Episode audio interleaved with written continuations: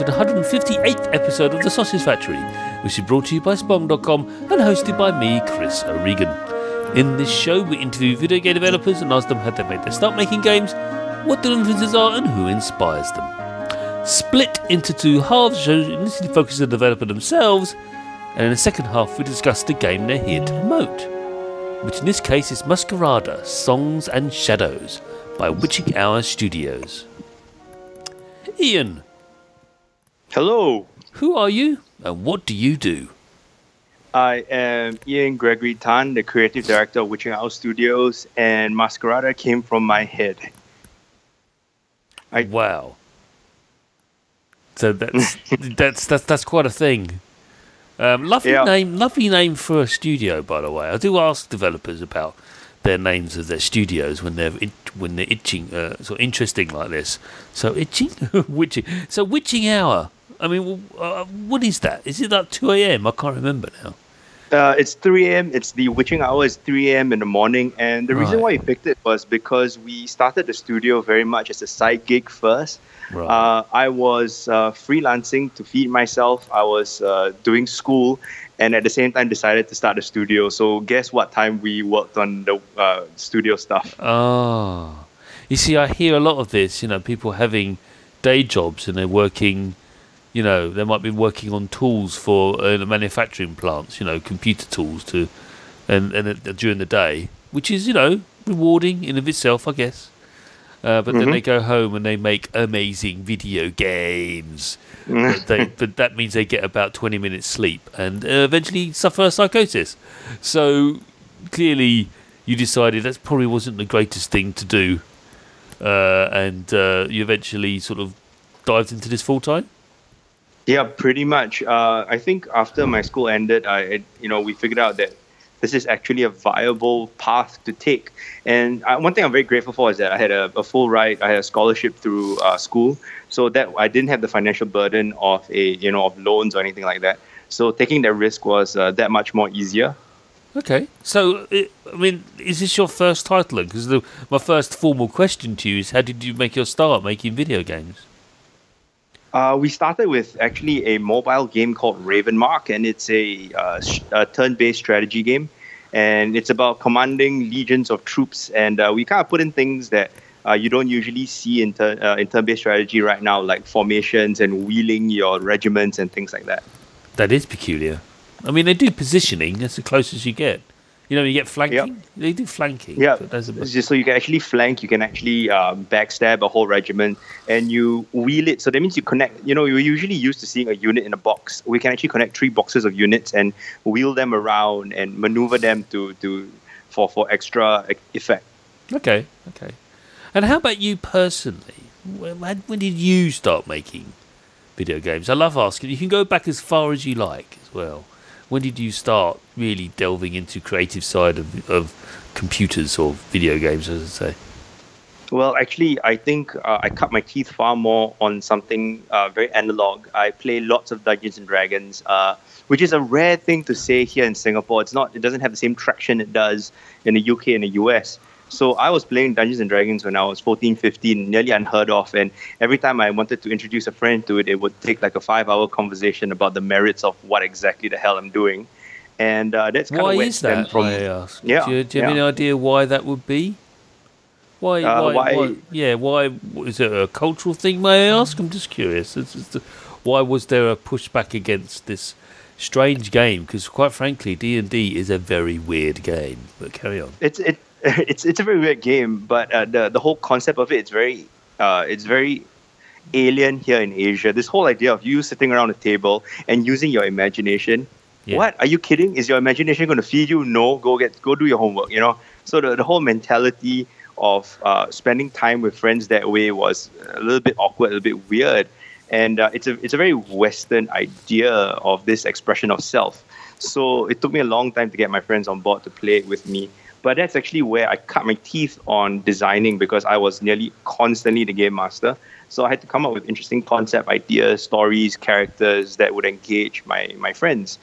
And uh, that's where it started. Uh, aside from that, also, the thing about Dungeons and Dragons is that it requires a lot of uh, collaboration to make sure everyone's in the room at the same time, which is annoyingly difficult, right? So what I used to do is that I used to design games, uh, smaller games on the side that you know a few of us could play while we waited for that one numbnut who decided to take his time. Oh right, okay. I mean, speaking personally, I am a dungeon master. Oh, I uh, run role-playing games, not just D and D. Many different weird and wonderful games out there, which is wonderful. Um, and I can empathise with the idea that you know we have to wait around for someone. Let's you know just make a little game or something, or play a game that's already out there or something. And so you your your sensibilities, I would say, that are, are very much geared towards um, the methodical and linear or lateral thinking of, of board games or, or, or pen and paper games. And it definitely shines through in Masquerada. Yeah, uh, thank you. Uh, I think, but see, I think where to get to Masquerada, we are kind of skipping a step because Masquerada was very much inspired by, or at least uh, brought me back to days of Baldur's Gate, Neverwinter Nights, uh, Icewind Dale, and games like that. So, uh, but I mean, playing it now, playing it again, that chunkiness, that clunkiness of those games uh, was something I wanted to address, which is kind of why Masquerada is a little bit uh, stripped down. It's actually, uh, I'll be very honest with you, I don't get to say this very often, but the whole concept of Masquerada was to make an a deep, you know, engaging storytelling game that a working adult could actually play and finish and enjoy. So that Yes. means I was, uh, yeah, I was thinking specifically about a, a kind of gamer, a kind of player that craved that kind of experience that you know didn't have the time to do so. They could they can't sink 180 hours into a you know a role playing game, right? It is. It, it bothers me when you see, uh, like, oh, The Witcher 3, which is a game I still haven't played. But everyone keeps, Chris, you should play this. It's like, I don't have 170 hours to play this game.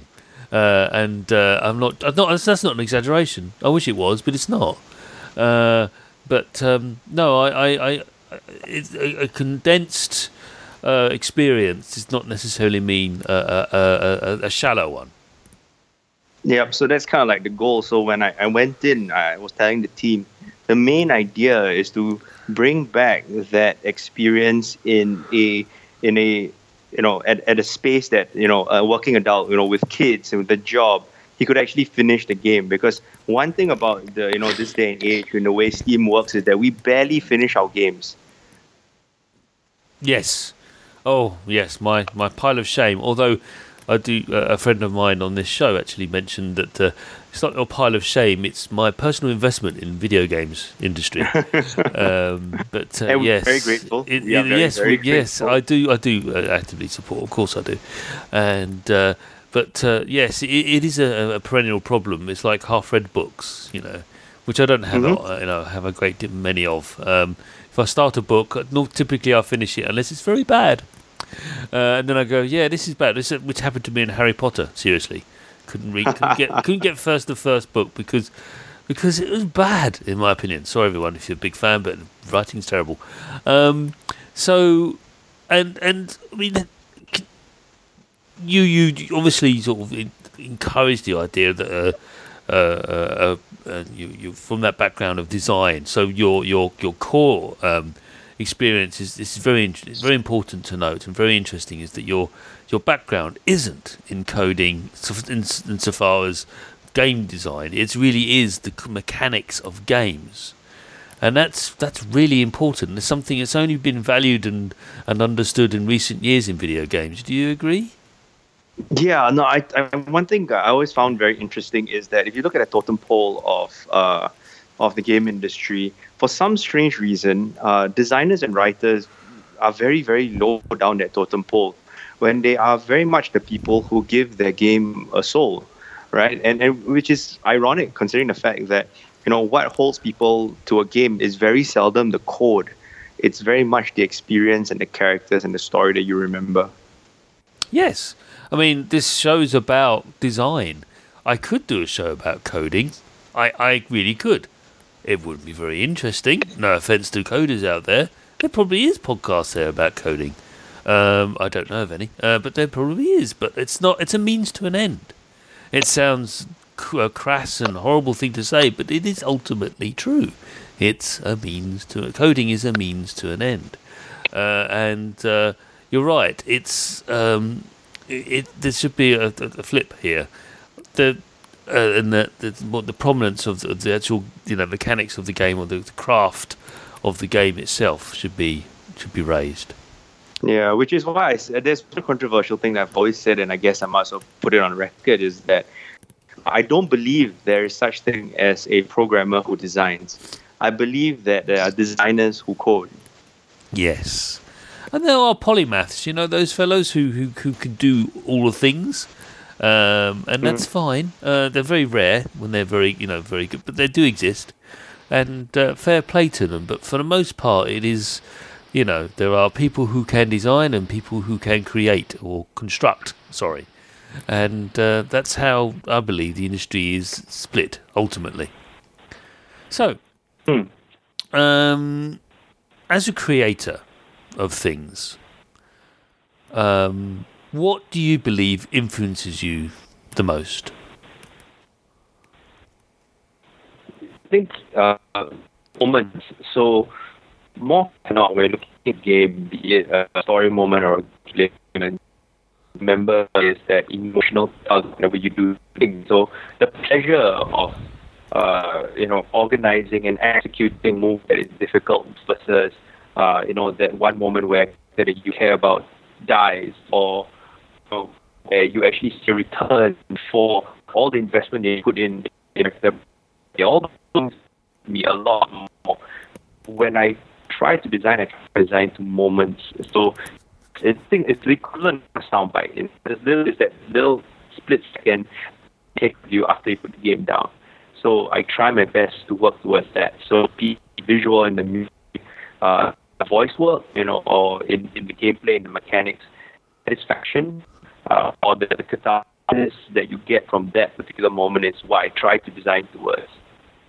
So the feeling of um, the feedback loop, if you will, of the sense of accomplishment and the reward to the player to feel that they are um, valued as a person and uh, and their their experience is valued. That's what drives you. That's what inspires you to, to have a positive feeling from the, from the experiences you're creating. Is that right? Yes, and they are milestones in your experience uh, you know, as far as I'm concerned, gaming is a very human experience, and you know, it has the opportunity to remind us of humanity, and, we try to do that in the game that we make. Okay, okay. You, you're breaking up a bit here, so uh, um, oh. yeah, yeah. I'm not sure what's going on, but uh, yeah, the connection's sort of failing a bit. I'm on the yellow bars here. All right, it's very odd. Yeah, I'm not sure why it's right. happening. Uh, Both. Yeah, I think we, I think we can go on. Okay, okay.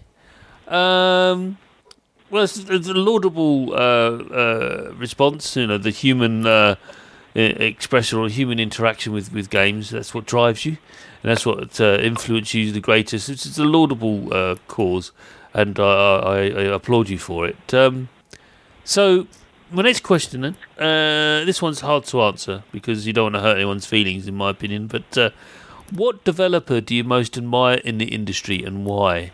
I think the first person that comes to mind is definitely the Supergiant, uh, Supergiant Games, who Empire and yeah. and Transistor. They have this ability of uh, melding storytelling and game design and uh, Empire and the art direction for the for Empire is amazing. It, it yep. and I really hope to replicate something close to that. Yeah, you're right. It's uh, it is quite incredible what they made there. So, their ability to to mesh um, story uh, with uh, with games is incredible, and um, it's uh, it's so it just demonstrates that games really can be t- used as a tool to tell stories, as Masquerada has been, uh, of course, and um, yeah, that that that is important, and uh, it's something that bothers me that most a lot of people think that the games cannot tell stories or are poor at telling stories, but all it requires is just the proper, yeah, that uh, that that connectivity, that things that brings us all together, is um, is is lost if you think that storytelling or a certain medium is un- incapable of telling stories, because uh, that's not true. It's just just plainly not true. And I think there's a there's a long long history of video games doing a great job of um, telling stories. Some better than others, I grant you, but uh, they've been used to tell stories for, for decades, and yet there's still this uh, prevailing sense that it shouldn't be done. And uh, I don't know where that's coming from, but it comes from somewhere. So the last question of the first half of the show is uh, it's one of my favourites because it gives me a sense of you know yes you you not only are you a creator of video games but you also consume them. Um, what are you playing right now? Oh, I'm I'm blowing fire on one end, and uh, on the other end of the candle, I've been playing lots of. Actually, I'm still Borderlands 2. Um, it's something that my girlfriend and I really quite enjoy. So kind of where I'm spending my time. Uh, we're actually looking forward to Destiny 2, so we'll see how that goes when it comes out later. Yeah, it's only about a month away, which is shocking. Um, here we are. Yes, at the time of recording, it's only a month away that uh, that uh, Destiny Two uh, is arriving, which is quite a thing. And uh, Yeah. I think um, Bungie has done a fantastic job of of uh, because one thing about Bungie, they can really they're really good at doing gunplay, aren't they? Oh, quite. Uh, there, there's a certain amount of uh, nuance to the to, to, to what they, they create, which I, I really enjoy. And uh, you know, it helps also that my girlfriend's a huge uh, you know shooter fan, so it makes it a lot easier. Uh, actually, I have to say though, having a girlfriend that games makes things a lot easier. Yeah, yeah. Well, having a partner that shares your uh, enthusiasm for a certain thing is beneficial. It's not required though. Uh, there's a lot of feeling that oh yes, I need you know uh, my my significant other, whoever that may be, must share my interests. It's absurd. Yeah, You know. it's it's a bonus. It's just a bonus. You know, it's not something that you should go you know, actively look for, but rather be glad if it exists. Exactly, exactly. I've had this conversation many a time. It's ludicrous to think otherwise. You know, um, so because you know, you're a friend, but some of your friends have interests that you don't have, and that's fine. You know, uh, so I have friends who have I have friends who have massive interest in wrestling. I have zero interest in wrestling, but I don't, you know, don't begrudge their interest. Why would I? You know, why would I? Exactly. Uh, that's how relationships work. Anyway, thanks for relationship hour, everyone. You, you join us. uh, so, well, that's it for the first half. Well done. You made it. Hooray. Thank Uh, you. Yeah, yay. And now we go into the second half where we delve deep into Masquerada, Songs and Shadows.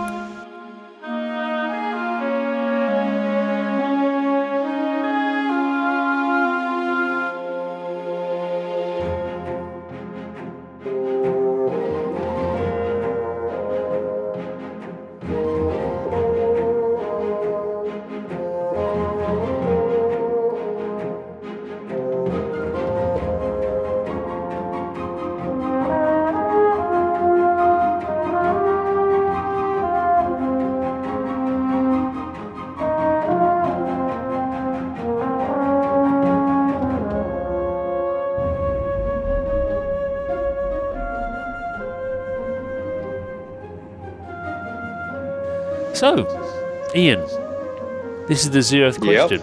This is the first question, but it's also not really a question, it's a request. Can you tell us Mhm. what is Masquerada, Songs and Shadows?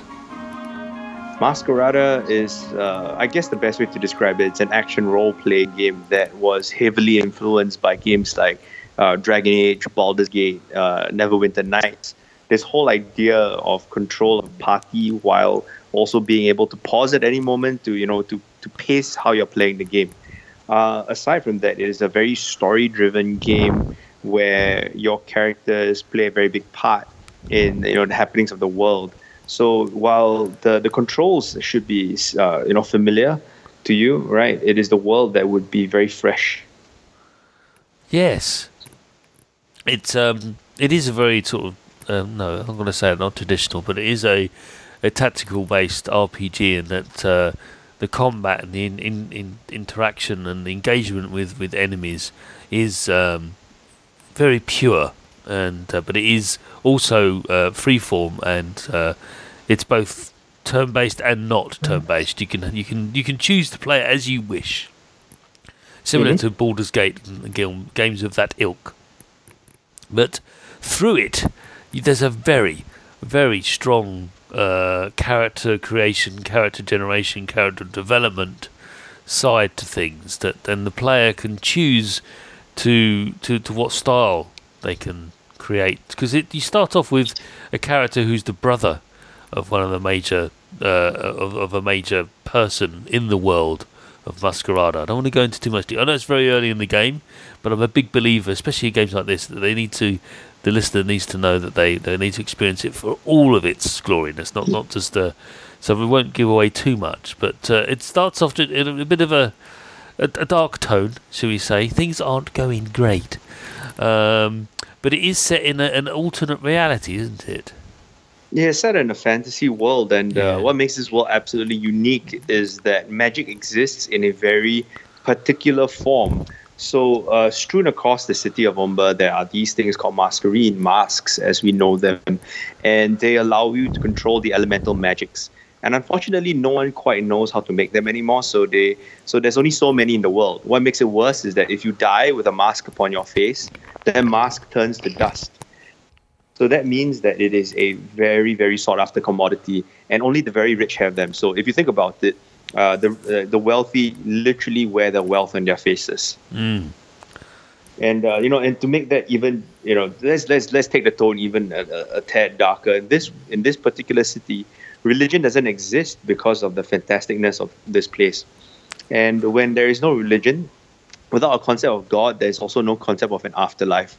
So what this creates is this this this uh, acceptance that when you die, you are truly gone. You leave nothing behind, you go nowhere.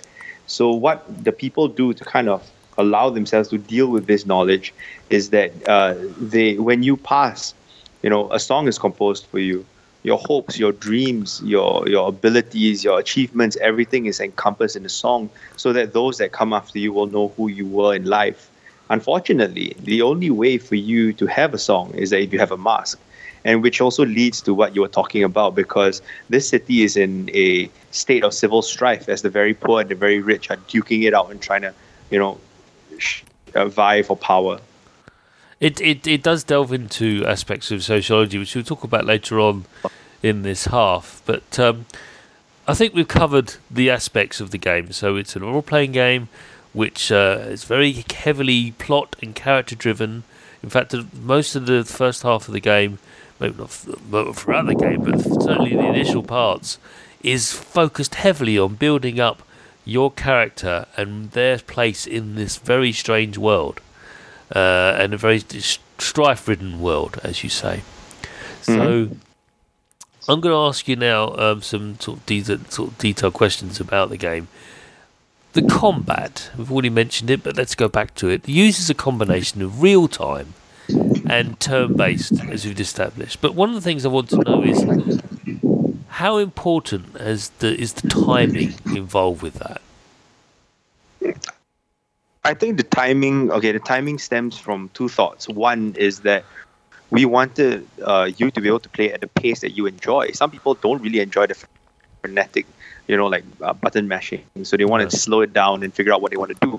But on top of that, we do have a combination system, so uh, a combo system. So basically, uh, we have these things called elemental tag. So if you tag an enemy with a certain element, if you hit them with an attack of the same element, you do extra damage. But if you hit him with a with a different element, right, it will actually blow up in a different way. So, for example, if somebody is tagged with fire and you chuck water at him, he's going to burst into steam and be stunned for a few seconds, blinded by by by this cloud of smoke, right? So the so the timing matters in that sense. If you want to make sure that uh, you, you know you're hitting the enemies at the right time in the right way. That's what I found. I found that I could actually double my damage if I'm clever. If I sort of do something whilst a, a, a debuff, if you want a better phrase, or an effect is occurring impacted on a on a player or on a creature, uh, and then then do another attack that's aligned to that particular you know debuff, uh, and it's it it adds some it it prevents button mashing. It prevents um, just random. I mean, I always as soon as a combat starts, I immediately hit space. I mm-hmm. immediately mm-hmm. do it and say, okay, they're there. That that's the threat. That's the major threat. That one isn't so much the threat and you just have these three characters that you control simultaneously that you can just, you know, d- d- work together because they can back each other up as well. Um, but um, it's just uh, uh, I found that's what I wanted to get through was the importance of timing was is can't be understated. Mm, yeah, so it's all about you know uh, also stepping in and stepping out of area of effects smartly and things like that. Uh, Yeah. I've seen people come up to the uh, you know to us when we are showcasing at PAX or whatever, and when you explain to them this debuff tagging system, uh, I did see someone pretty much go through the game. Uh, nearly, it was nearly watch, like watching a dance. It was amazing to see someone else master your game. It's always a pleasure Yeah. and you know to see to see them throw tags and activating them with the right element for the right situation was really an absolute joy to watch. and they get rewarded for that. The player gets rewarded for understanding that, yeah, if you do that and if you do this combination action, which is very not slow, but it's very, um, you know, it's it's obvious once you figure it out. Uh, it's it's like very, the combats last very quickly. You don't take you don't take a lot of damage either as a result. Uh, It's quite it's quite devastating how how when you match those those those uh, signs together or those tags together, if you will, uh, with the com- with the appropriate uh, offense is uh, yes devastating. But um, okay, so next question then. We already mentioned, uh, established this. Uh, I think the listener understands, but I want to delve into this detail. The story is very much character driven.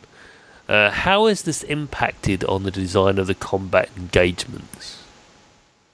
Well, I'll, be very honest with you with regards. So one, so one bit of uh, you know thing that people like to complain about for Masquerada is its linearity. So uh, I, I, I will always share this, and it's something that I try my best to you know convey to people is that uh, the linearity was a choice. So uh, we're a small indie studio out of Singapore, and we had to decide with our resources do we want to have a sprawling RPG that is mediocre or a very very tight polished experience that is very linear. And uh, once we found out that you know if we went down the linear route, we could actually have the whole thing fully voiced. That's the path that we took, and uh, we absolutely have no regrets with the results of that. And because of that, also the game design, you know, kind of tilted towards that direction. Yeah, I mean, it, it forces a laser beam like focus on the whole design team. You know, it, you can't get sprawling storylines. You can't have three or four people making Skyrim for pity's sake. Um, so, uh, although maybe there are some people out there crazy trying to do such a thing, but ultimately it's just not possible. Um, so, you know, there's, there's there's limitations you place on yourself, but that's also uh, an enablement. I mean, it's very common. You know, once you put limitations on yourself, it's a, it's a it's a basic design thing. You put limit that allows you to work within those limitations that create something wonderful, and that's what you've done here with Masquerada. Hmm, thank you. Yeah, so you know, it's there's nothing wrong with that. It's you got to dive into this game knowing that you're going to be uh, experience the story and the and the characters within it, and that's what I wanted to, to talk to you about. Is that you know the reason I'm talking about you know the design of the combat engagements is that there is a lot of times when combat will cut off or will there's a focus on the main character having to attack this other person because they're they've wronged them in some way or they're they're they're you know without getting through this person they're you're not going to be able to get through the plot. So they are not only a character they're attacking but also a plot point. Um, and that's that's sort of um, what I was trying to get at with that question. But let's now go on to the next one. We talked about the technology or the the magic. Well, I'm not sure which it is because there is an underlying tone in the game of Masquerada that uh, technology is, undermining a society that does not understand how to use it, which is fed a lot into the character development, I view. How did this inform the design of player progression, do you think? So the masks play a very big role this in that sense because the masks are the only core technology that everyone depends on in the world. Uh, so likewise, uh, you know, when you have the masks, it allows you to, uh, you know, so when you play a MOBA, right, you usually have a few few base abilities, but you always have an ultimate.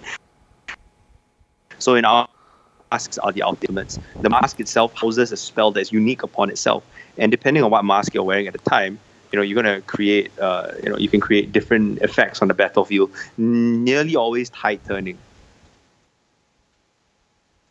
right um they, so yeah they come it's we haven't really explained this or delved into this but the masks imbue not only um you know a sense of wealth but they also give special powers like al- almost uh supernatural well no actual supernatural powers that allow them to Yeah. cast flames from themselves or or grow trees and all sorts of weird and wonderful things. They can do incredible things with these just these pieces of plates of masks that they put on their put on their faces, but they just don't know how where they come from, who made them. They got a vague idea who made them, and they've got a vague idea, you know, how they work, but they have no idea how to make them. And um, it's it's definitely an underlying tone of you the know, thing that we yeah Yeah, so so yeah, so the masks actually are front and center in the story. But there's also this additional layer that we put on that I, we don't know whether you know it's, it's completely absorbed by the players, but we wanted to make sure that the world made sense. And one of the things we did was that uh, to use the masks very, very, well, you focus. So the ability to use the mask is not too dissimilar from like Green Lantern from DC, where his willpower allows him to form things out of the power of his correct? yes yes Yeah. So so in this case, uh, what what we do is that the the mask runners or the the rebels in this case, they're not trained, so they tend to be very uh, chunky with their magic. They're going they'll, they'll fling fireballs and things like that. But there, there is a lack of finesse. But on the other hand, the rich who are who are trained, uh, how we do this is that the focus comes from the arts. That means it is through dance and music and and uh, pen work and things that you know put you in a fugue, nearly uh, meditative state when you're doing them. That allows you, uh, that gives you this ability to focus your magic and create like fantastic things like summoning, you know, um, dragons and and uh, dogs and you know simulacrums from from from the element that you control. So we wanted to add this, you know, add to this world the fact that the arts played a big part in power. That, yeah, again, more nuance and depth to this very interesting world that you've created. Um, the fact that you've placed art and crafts in, in amongst the idea of, well, without with art, the expression of oneself, without that, you can't actually engage properly with these masks because that's what they rely on if you want to calm everything down and to uh, d- the ultimate delivery of of, of uh, damage or attacks or effects, I should say, with these masks is you must have a mind that's very centered and clear, and uh, not not a, basically a white noise of of chaos. You have to have uh, clarity and a sense of self. Yep, definitely. Okay. Last question. I know good things come to an end, but we have to finish somehow. Um, I want to ask you about the visual styling and also the sound as well uh, of uh, Masquerada Songs and Shadows. It's I believe it to be very clean and very crisp, uh, which is um, very much in contrast with the world it's set in, which is in a state of well, uh, not flux, but it's not it's not in a great place, and your your your character's thrown into a, po- a point in its history that um, is things are about to change significantly. Um, how was this design developed? I mean, how was the, the overall presentation? What was the overall um, thinking behind it? Why does it look the way it looks? Which is, by the way, very very very striking.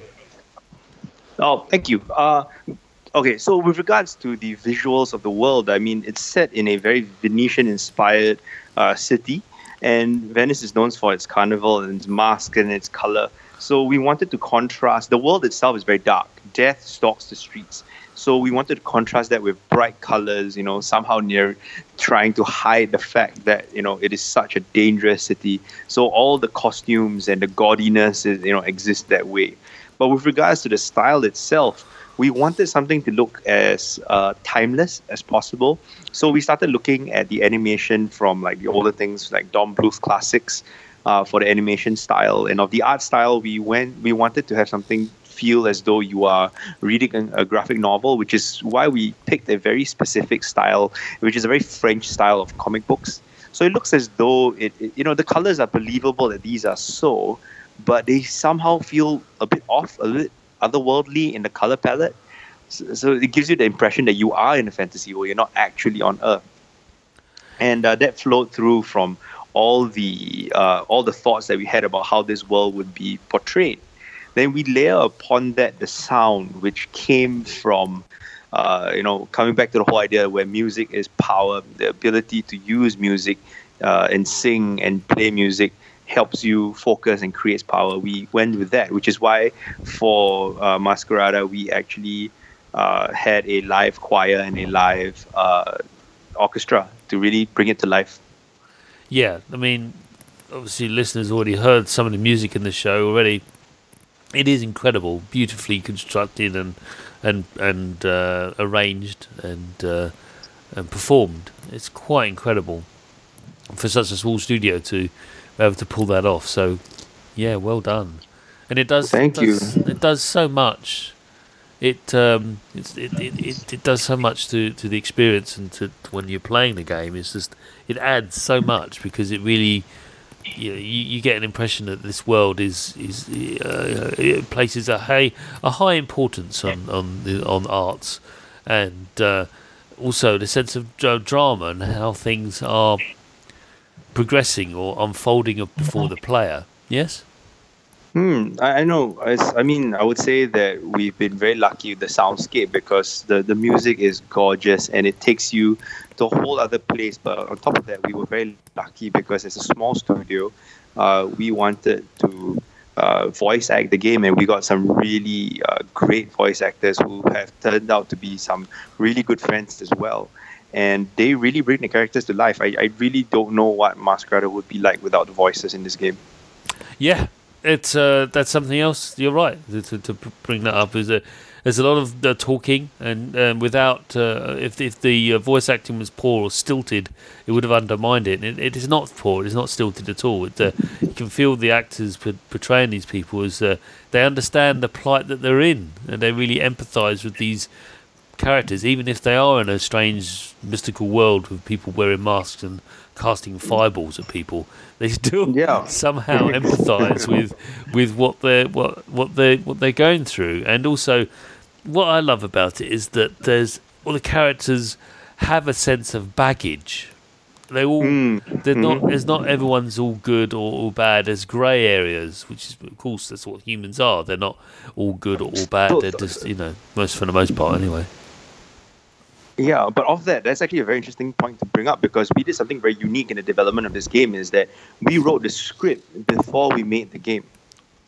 So that means that all the voice actors could actually read and absorb and actually give a shit. Uh, sorry, give a you know give a damn about the characters that they would be portraying on Yeah. one part, uh, and another part was that uh, we uh, recorded the sound ensemble. That means we got the actors who were would, would be you know talking to each other in the same room and they're acting off each other. So I think that added to the believability of the dialogue. Ah, yeah. So rather than sitting in a booth on their own, they're standing in a circle, Exactly, exactly. looking at each other. Yep. Oh, Yep, that, yep, that's, that, that explains a lot. That explains a lot. Yeah, so so uh, we were lucky enough to actually sit in and watch some of it, and you know they get quite physical. You know when they're talking, you can see their shoulders round. You know, like they would slink when they're feeling sad. They would puff their chest when they're. They, they, this one thing that people don't get is that voice acting is acting. It's not just reading lines, and it's amazing to watch these masters go at it. Yeah, it's um.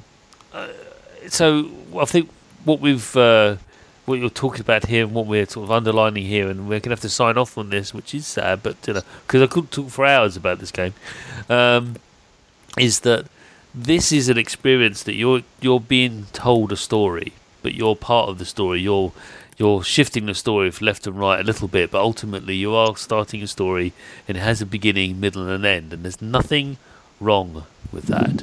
Some of the most celebrated games of recent times are just that. Let me give you a couple of examples. Stanley Parable. It lasts 15 mm-hmm. minutes, Yep. you know, but people adore that game for good reason. Because A, it's very funny, and B, it does tell a story from beginning, middle, and end. Gone Home, and now Tacoma has just come out, all of these things, they they they they have beginning, middles, middles, and ends. And Oh, are, fun bit about fun bit about Tacoma. Uh, Yeah. The voice director for Tacoma is also the voice director for Masquerada. there you go. See, so that's that's that's good to know. So um, if you like Tacoma, and you know how the voice acting worked out, then you should play Masquerada as well. Definitely. they are. I mean, if you're into that kind of thing, and I'm very much into. I mean, uh, I'm a big, I'm a big uh, explorer, that kind of game player, and I don't like pigeon my, pigeonhole myself into certain slots, but I very much love experiencing worlds that people have created, and you have certainly done that. Um, so uh, I can only congratulate you. Yeah, I can only, I can only congratulate you and your team for making such an extraordinary thing. So let's uh, start off with finding out where they can play Masquerada, Songs and Shadows. Where can they play it? Well, as of right now, it's available on Steam and PS4. In the coming months, we are going to be looking at uh, no X- Xbox will be Xbox will be at the end of the month actually, and Okay. Switch will probably be towards the end of the year. Right. Yes, and you're showing off Switch version at PAX West. Is that right?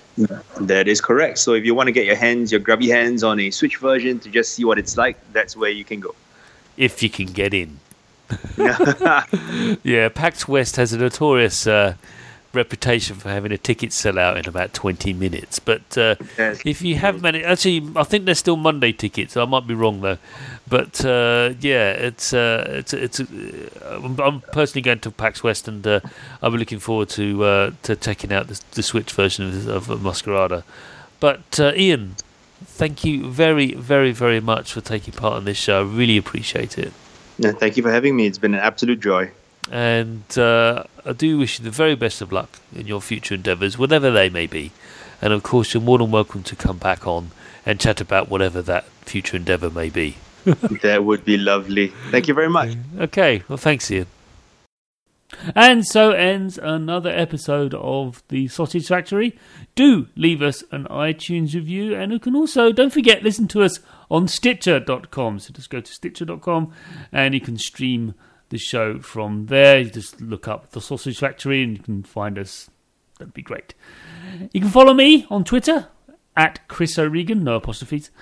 And uh, if you want to email me any feedback on the show, or actually you're a developer, you listen to this show and want your game featured on it, please do email me at chris at spong.com.